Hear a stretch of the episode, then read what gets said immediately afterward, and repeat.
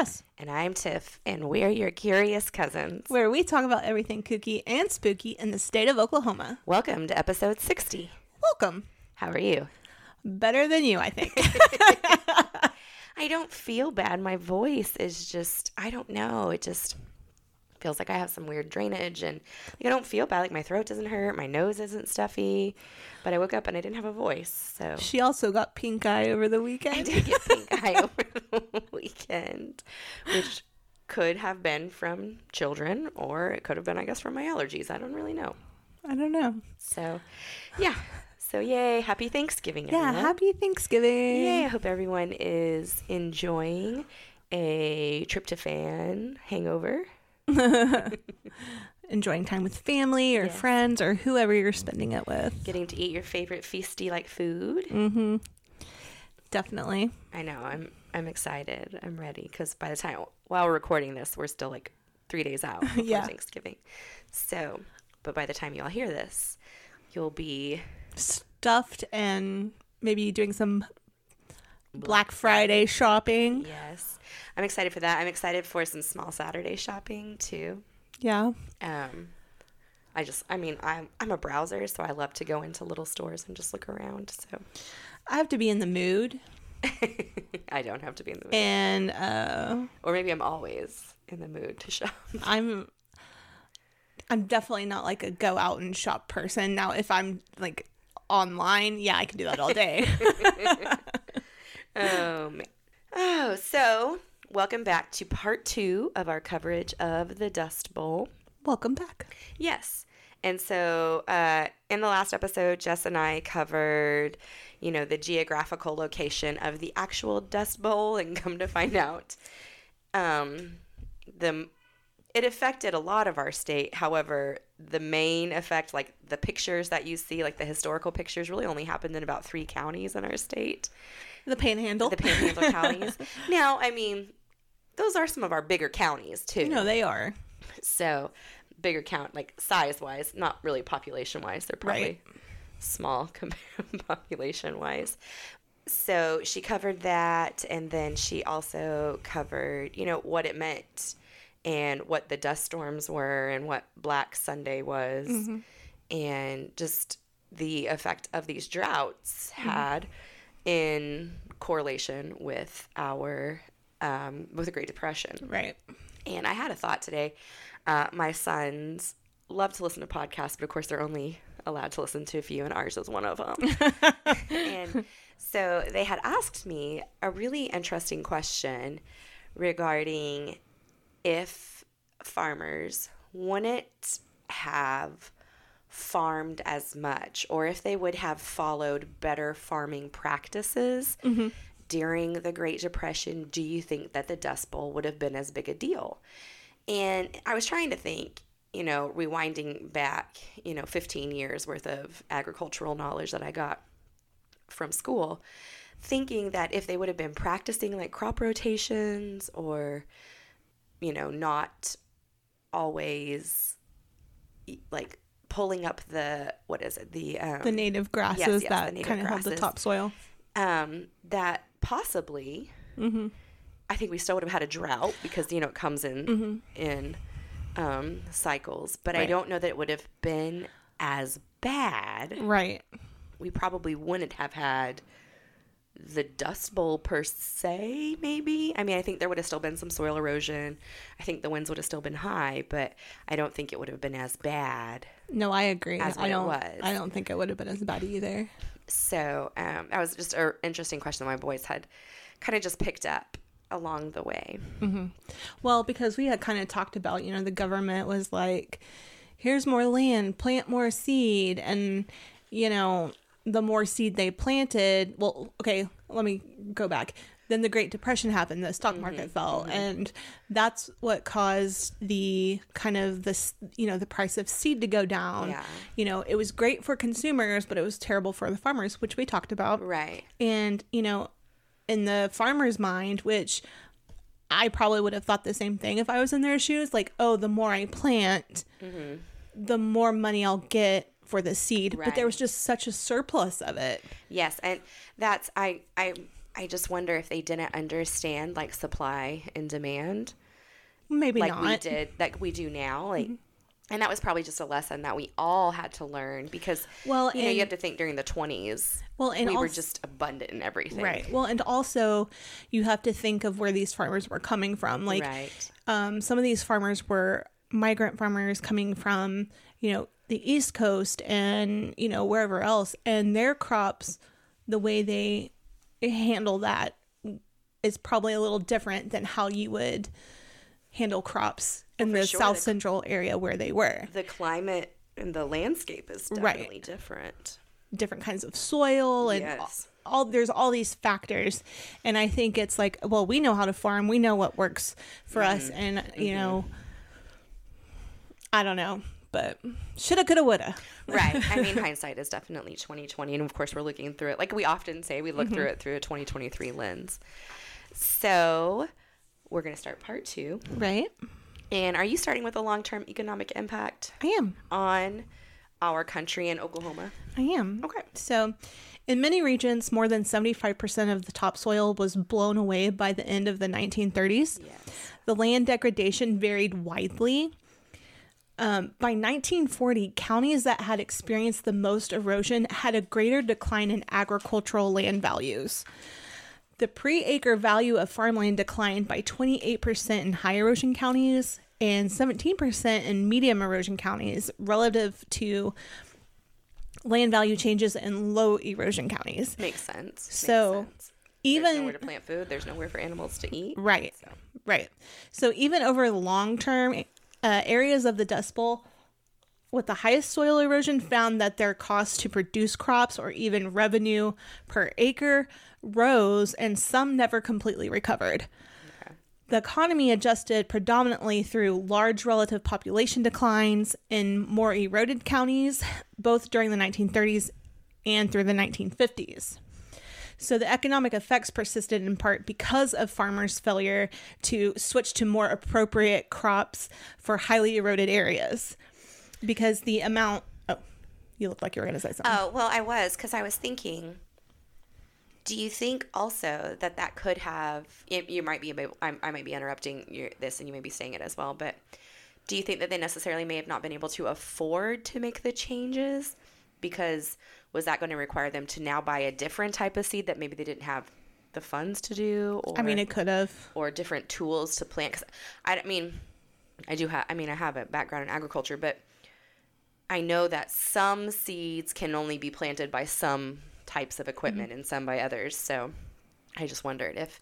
If, Uh, if it it, wasn't really- that they were really refusing to do it, it's just they didn't have the means to be able to do it. I think it's probably a mixture of things. I think Okay. it's they probably didn't have it didn't really like go into deep detail about Okay. that. Okay. But I think that would be a good guess or assumption, I guess we could call it.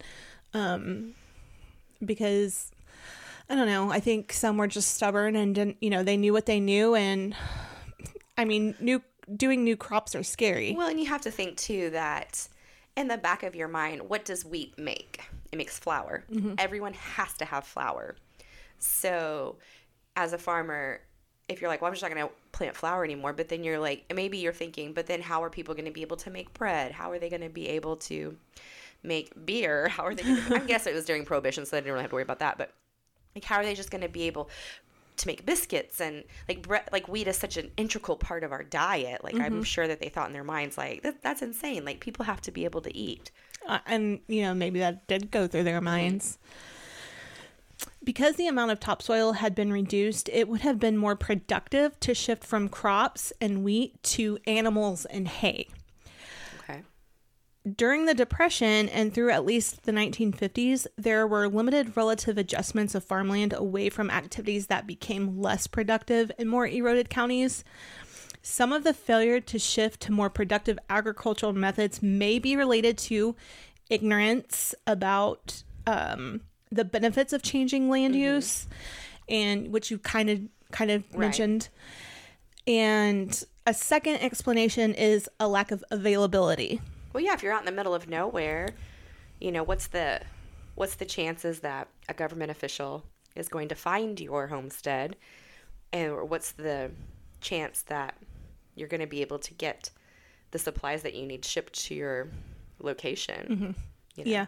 And and well, I mean, I guess I should have read further in my notes when we were talking earlier, but Oh. um you were right in a sense. It, there was a lack of availability of credit Mm-hmm. caused by the high rate of failure of banks. Oh, absolutely. Makes sense. mainly in the plains in the plains states and because banks failed in the dust bowl region at a higher rate than elsewhere farmers could not get the credit they needed to obtain capital to shift crop production so Uh-huh. there's your answer I mean, you have to think like we really weren't able to pull ourselves out of this depression until well into the 1940s. Mm-hmm. yeah So, So, in addition, profit margins in either animals or hay were still minimal, and farmers at first had little incentive to change their crops. So, that's kind of another reason that they were so hesitant to change.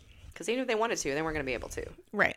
So, a kooky fact a 2023 study in the Journal of Economic History found that while the Dust Bowl had a large and enduring impact on agricultural land, it had modest impacts on average wage incomes, which I thought was interesting. Very interesting.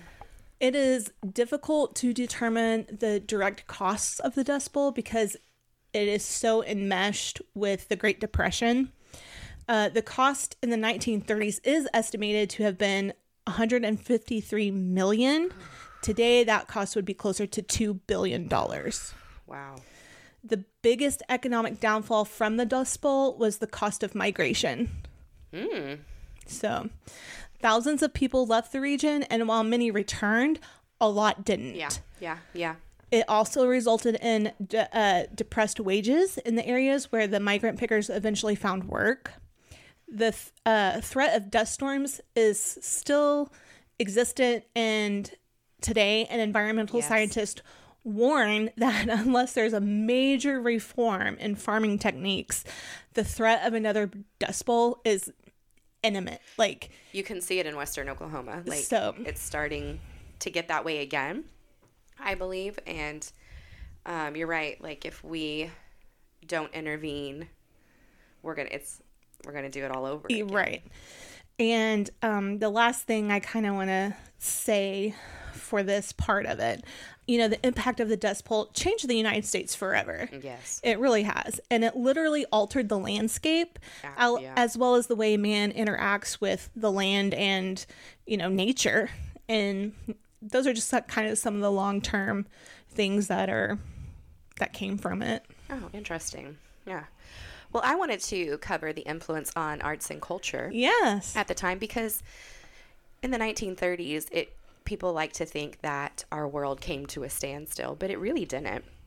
Um, this was at, at the height of the talkies coming out, and films were still being made, and film going to watch a movie was actually a cheap way for entertainment and it was also a way that many people got the news. Right. because you know the first 10 15 20 minutes was always going to be a newsreel. So the federal government hired many photographers and musicians and authors to document this time period both during the great depression and also the dust mm-hmm. bowl. The farm security administration is credited with hiring the famous depression era photographer photographer dorothea lange who was credited with such works as The Destitute Pea Pickers in California and The Mother of Seven Children uh, photograph and Migrant Mother photograph. Oh, that one I'm familiar with. yes. And really, probably if you looked at them all, you'd, Oh, yeah. you'd recognize them all. These photos express the struggles of people caught by the Dust Bowl and raised awareness in other parts of the country of its reach and human cost. Of course, we can't talk about the Dust Bowl without talking about John Steinbeck. right, right. Um, it's funny you bring him up. My dad actually asked me about that after listening to last week's episode. So it's interesting though because there's a little controversy. Yeah. He borrowed closely from field notes taken by Farm Security Administration worker and author Sonora Babb. Oh. He borrowed her um, her her notes um, and wrote John. a very famous novel called The Grapes of Wrath. Right. Yep. It was published in 1939, and I mean this blows my mind. But the movie was released in 1940. Oh wow, that I didn't know it was that Yeah. quick. So most of us know that The Grapes of Wrath is wildly inaccurate. Um, the Joad family was located near Sallisaw, which actually was hundreds of miles away from the Dust Bowl region. And this is why I think us as Oklahomans don't understand the geographical regions Of the Dust Bowl, Of the yeah. Dust Bowl. Uh, most migrants heading into California were not farmers. They were, in fact, from small towns or cities, businessmen and workers. Mm-hmm. This stereotype in the book and movie followed Oklahomans for decades. Still, I think today. Here's a kooky fact, though. Even though state officials were extremely vocal about their displeasure of how Oklahoma was depicted in the novel, it flew off bookshelves in Oklahoma. It was a bestseller for years, being second to Gone with the Wind. Oh my goodness. Here's another kooky fact. Sonora Babb herself also wrote a novel called Whose Names Are Unknown about the lives of these migrant workers that she based on her own research. However, due to Steinbeck's novel's pro- or popularity, hers was shelved. Oh no. It wasn't published until 2004. Oh my gosh. Um, another Talk very- about writing the tales of people's tailcoats or whatever that saying is. Exactly. So another very famous person, and actually Oklahoman as well, is singer Woody Guthrie. Right? He's from Okemah. He put out an entire album in 1940 called Dust Bowl Ballads, songs depicting the struggles of both the Dust Bowl and the Great Depression. Uh, Woody would later be nicknamed the Dust Bowl Troubadour. Mm, interesting. Migrants also influenced musical culture wherever they went. So, Oklahoma migrants in particular were rural Southwesterners who carried their traditional country music to California. Their honky tonk. Exactly. So, today, the Bakersfield sound mm-hmm. is descri- describes this blend which developed after the migrants brought country music to the city of Bakersfield. Interesting. Their new music inspired a proliferation of country dance halls as far south as Los Angeles. Oh wow. Bakersfield sound is a subgenre of country music developed in the mid to late 1950s in and around Bakersfield, California. Bakersfield is Bakersfield is defined by its influence of rock and roll and honky tonk style country, like you said, and its heavy use of electric instrumentation and backbeats. Think Merle Haggard. Right. He was is probably the most famous. Oh yeah. This time period proved to be one of those timeless history spots that mm-hmm. we see. Many TV shows were produced in the 21st, 20th and 21st century that depicted lives mm-hmm. In the Dust Bowl or stories or soap operas, you know, dramas Yeah. and that thing. Um, from 2003 to 2005, HBO had a TV series called, called Carnivale that was set during the Dust Bowl. In 2012, PBS had a four-part docu-series, The Dust Bowl, that was directed by Ken Burns. Oh. The 2014 science fiction film Interstellar features a ravaged 21st century America that is again scoured by dust storms. Along with inspiration from the 1930s crisis, director Christopher Nolan features interviews from the 2012 PBS documentary. In 2017, Americana recording artist Grant Maloy Smith released the album Dust Bowl American Stories, inspired by the history of the Dust Bowl. In a review, the music magazine No Depression wrote that the album's lyrics and music are as potent as Woody Guthrie, as intense as John Trudell, and dusted with the trials and tribulations of the character Tom Joad from The Grapes of Wrath. Oh. Well, going back to the Grapes of Wrath, um, I know at my high school, I don't know, I I don't know if it's still like this, but when me and my, at least my older brother, I don't know if my younger brother had to read it, but in our junior year, it was required reading to read Grapes of Wrath, and then of course we read the book, and then you you know you're discussing it, but then like, and then we would watch the movie, Right, yes. and my dad just the other night i don't it, actually i think it was yesterday to be honest he was like when was the last time you watched grapes of wrath and i was like high school right. I remember watching it too, and it was not as it wasn't appealing to me at the time period. So, but you know, it's a banned book now. So, oh is it yes, it's a banned book. Um, I don't know that high school students are reading it in our state. If they are, please correct me. But I do know it is on the banned book list. nice i just know it wasn't when we were in high school No, it wasn't. No, So. it wasn't. Because I know that in my eighth grade American history class. We watched parts of it Mm-hmm. and we read parts of it. And then later on, I think in 11th grade Mm-hmm. is when we read it again. Yeah. So I also wanted to talk about changes in agriculture Okay. that was made. And you kind of, you highlighted a lot of it already. Oh, I'm sorry. No, that's okay. That's okay. No, that's okay. So between 1900 and 1930, agriculture was the dominant economic activity, not only in the state of Oklahoma, but pretty much in our entire nation. yeah. Nearly 5 million acres of prairie land in western Oklahoma and the panhandle were converted into wheat fields. Here's a kooky fact. Doing this made Oklahoma the third most producing state for wheat behind Kansas and North Dakota. We are recorded as producing 60 million bushels a year. Still or back I- then? Back then, and I wonder still, I think that's probably pretty accurate if it's not higher. I know wheat is probably in our top three. It was at one time in our top three um, agriculture. Yeah. I um, feel like wheat and cotton Yes. are some of our big cotton, ones. I believe. It may be soybeans now, but it may be corn. I think it was corn, but it may be soybeans now. Weather conditions and great prices allowed farmers to prosper during the 1910s and 20s. This time period was referred to as the Great Plow Up. oh.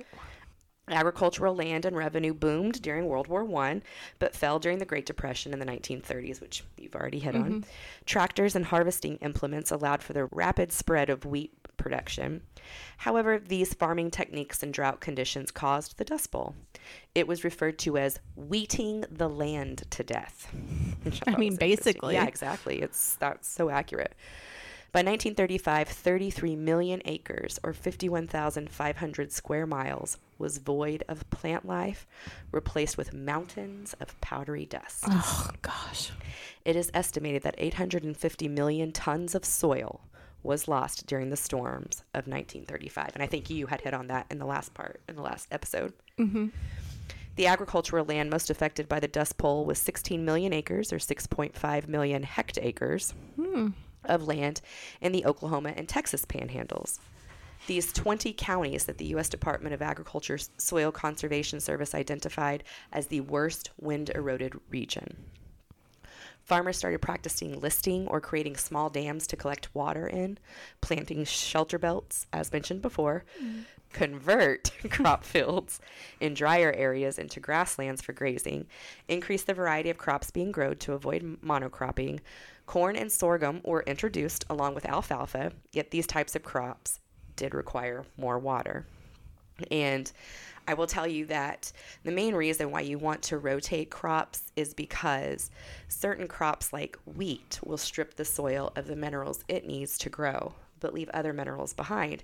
So when you go back, like if you plant wheat for three years and then you take that same field and you decide you're going to plant sorghum or alfalfa or corn or whatever mm-hmm. on that land, now you're taking a crop that doesn't need the same minerals that wheat does. And so it will start to take the minerals that are in the soil mm-hmm. and it allows the soil to build up the minerals that the wheat stripped from it. Right. So it, you're just supposed to rotate the crops, and a lot of people rotate the crops probably every year. But I know you could you could I think go a few years and then do it, but a lot of people do do it every. Well, I know like year. some people will leave, you know, they'll have multiple fields and, you know, one will lay fallow Yeah, and then, you know, the next year Yeah. it'll be used and then another one. right, exactly. So, yeah. So, to help avoid a, cross, a crisis such as this in the future, during the 1950s, the Ogallala Aquifer was tapped into. With water in supply, new methods of watering were introduced. The center pivot sprinkling was used instead of ditch irrigation. However, this practice isn't perfect either. It requires energy to run the pumps to sprinkle the water, either gasoline or electricity. And so there's a whole new problem that we have. It almost completely depleted the aquifer by the 1990s. ooh, And this is the aquifer that a lot of Western Oklahoma uses. Mm-hmm. We are fortunate that we live in Eastern Oklahoma where water runs aplenty typically. right. It's just hard for me. And that's something that my students are about to learn about is aquifers in the next coming weeks. And so it'll be interesting that I can bring this little tidbit of information up. Right. Yeah. So, two national grasslands were created in response to the Dust Bowl the Black Kettle National Grassland, which also laps over into the Texas Panhandle in Roger Mills County, is far western Oklahoma, mm-hmm. and the Rita Blanca National Grassland, which is in southwest corner of the Panhandle. Most of the site, though, for that one also resides on the Texas side. Nice. Very nice. All right. So, what do you want to talk to us All about? right, so I'm gonna the last little bit here. I know I don't have much, just like just a little smidge. Um, I would just want to talk about the change in population. Oh, yeah. While migration from and between the southern Great Plains states was greater than migration in other regions in the 1930s, the number of migrants from these areas had only slightly increased from the 1920s. The Dust Bowl and Great Depression thus did not trigger a mass exodus of southern migrants, but simply encouraged these migrants to keep moving, where in other areas the Great Depression limited mobility due to economic issues, decreasing migration. While the population of the Great Plains did fall during the Dust Bowl and the Great Depression, the drop was not caused by extreme numbers of migrants leaving the Great Plains, but by a lack of migrants moving from outside the Great Plains into the region. So that's really all I got. Wow. That's it. That's, the Dust Bowl. That's the Cliff Notes version of the Dust Bowl. Yeah. so I thought it was interesting. Oh, gosh. That was interesting. It, I learned a lot more than I thought I was going to learn. Yeah, because I mean, we kind of talked about it last episode. There were so many aspects of it that I never considered or thought about or learned about when I did learn about the Dust Bowl. And um yeah, I found it really interesting to be honest. Yeah, I did too. Well, good. That was great. Good job. Thanks. You did really great yourself. Oh, thanks. Oh, thanks. So, yeah. If you guys, again, have any questions or comments, or maybe you have loved ones that you wanted to talk to about the Dust Bowl, hey, send us, you know, DM us or send us an email. Tell us the conversations you might have had over Thanksgiving. Yeah, we would Jess love and to I hear will it. probably update you on some of the ones that we may have. Yeah, I think we're gonna try and talk to our grandma, see if she remembers anything. Yeah. And other than that, um, I know that Small Saturday is coming, and I have a couple of um, small businesses that I'd like to shout out. Um, first and foremost, Purviance Metal Art out of Mooreland, Oklahoma. Please go and check them out. They have really unique, great creative fire pits and really You anything. can custom customize them. Exactly. Really anything that you could possibly think of in the metalworks department.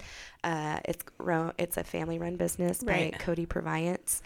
And he does a phenomenal Oh job. man, they're I- so awesome. Yes, I own one of his fire pits, hmm you do. and um, I will be the future owner of a metal gnome. Oh, That says OSU on it.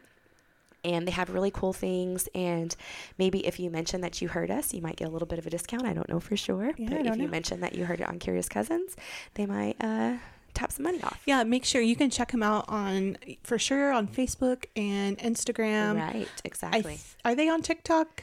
yes, they are on TikTok as well. So I mean, those are at least three platforms that Yes. you can definitely find them on. Did I say Instagram? Yes. Okay. Yes. Another one that I wanted to show out, shout out was Sew It Well, Mm. and um, Sew S E W, and it is managed by a woman. It's woman run, and it is run by Harley Silvis Mm-hmm. out of Owasso, Oklahoma. And what she does is she hand sews and embroiders onto sweaters and hats. And right now she's doing stockings. Oh, nice. But she also does like I have a teacher bag that she hand lettered and hand sewed. well, you just ordered a sweatshirt for your I great d- niece. I did, I did, and so my great niece just got one from there, and I highly recommend you guys check them out. Also, let her know that you heard us on heard it on Curious Cousins. Mm-hmm. Okay, and the last one that I wanted to talk about was Shirts and Giggles out of Norman. They are they have really punny shirts, uh, especially for the holidays, and it is run by one of my sorority sisters and her husband. And so definitely check them out if you just would like a really punny holiday shirt. They had a really cute turkey and had a cowboy hat on and like boots, and it said howdy. Oh. it was a giant turkey. I don't know. It sounds ridiculous, but it, really was so cute. and um, but they have a lot of really cute shirts and things. So definitely, if you want to check all three of those out, and if you have your own small business that you would like for us to shout out, let us know. We would Yeah. be happy to do it. Absolutely. So, yeah. Make sure that you find us on all of the socials, minus TikTok. Just we got to get into TikTok. I think. I think that's where it's at. Maybe We'll I don't see. Know. I don't know. I don't, we can't even get our mics to work right. Anybody really watches on TikTok? Uh, but make sure that you're following us on Facebook and Instagram and the app formerly known as Twitter. Um, and then rate, follow, and review us on your favorite streaming device. I just oh sorry. Oh. I just thought of something. what? Um be sure you guys check out all the little things around that are happening like you know the Philbrook of Lights Oh yeah. and um I haven't seen if Overholser was going to have their breakfast with Santa. I hope they do. Yeah and seen then yet. Tulsa Spirit Tours always usually does something Christmas related. So just make sure you're checking out all the all the fun Mm-hmm. the things holiday shoot in and- Sapulpa. Oh my gosh, if you guys have not made a trip to Tulsa, if you live anywhere in this state, you have got to block out a day or two to come to Tulsa, catch the Philbrook, catch the Sapulpa. I wanted to go to that shoot. last year. I did too, and I and I didn't. didn't go. So And Collinsville up here, yeah, I heard they were doing they're something. doing something very similar as well.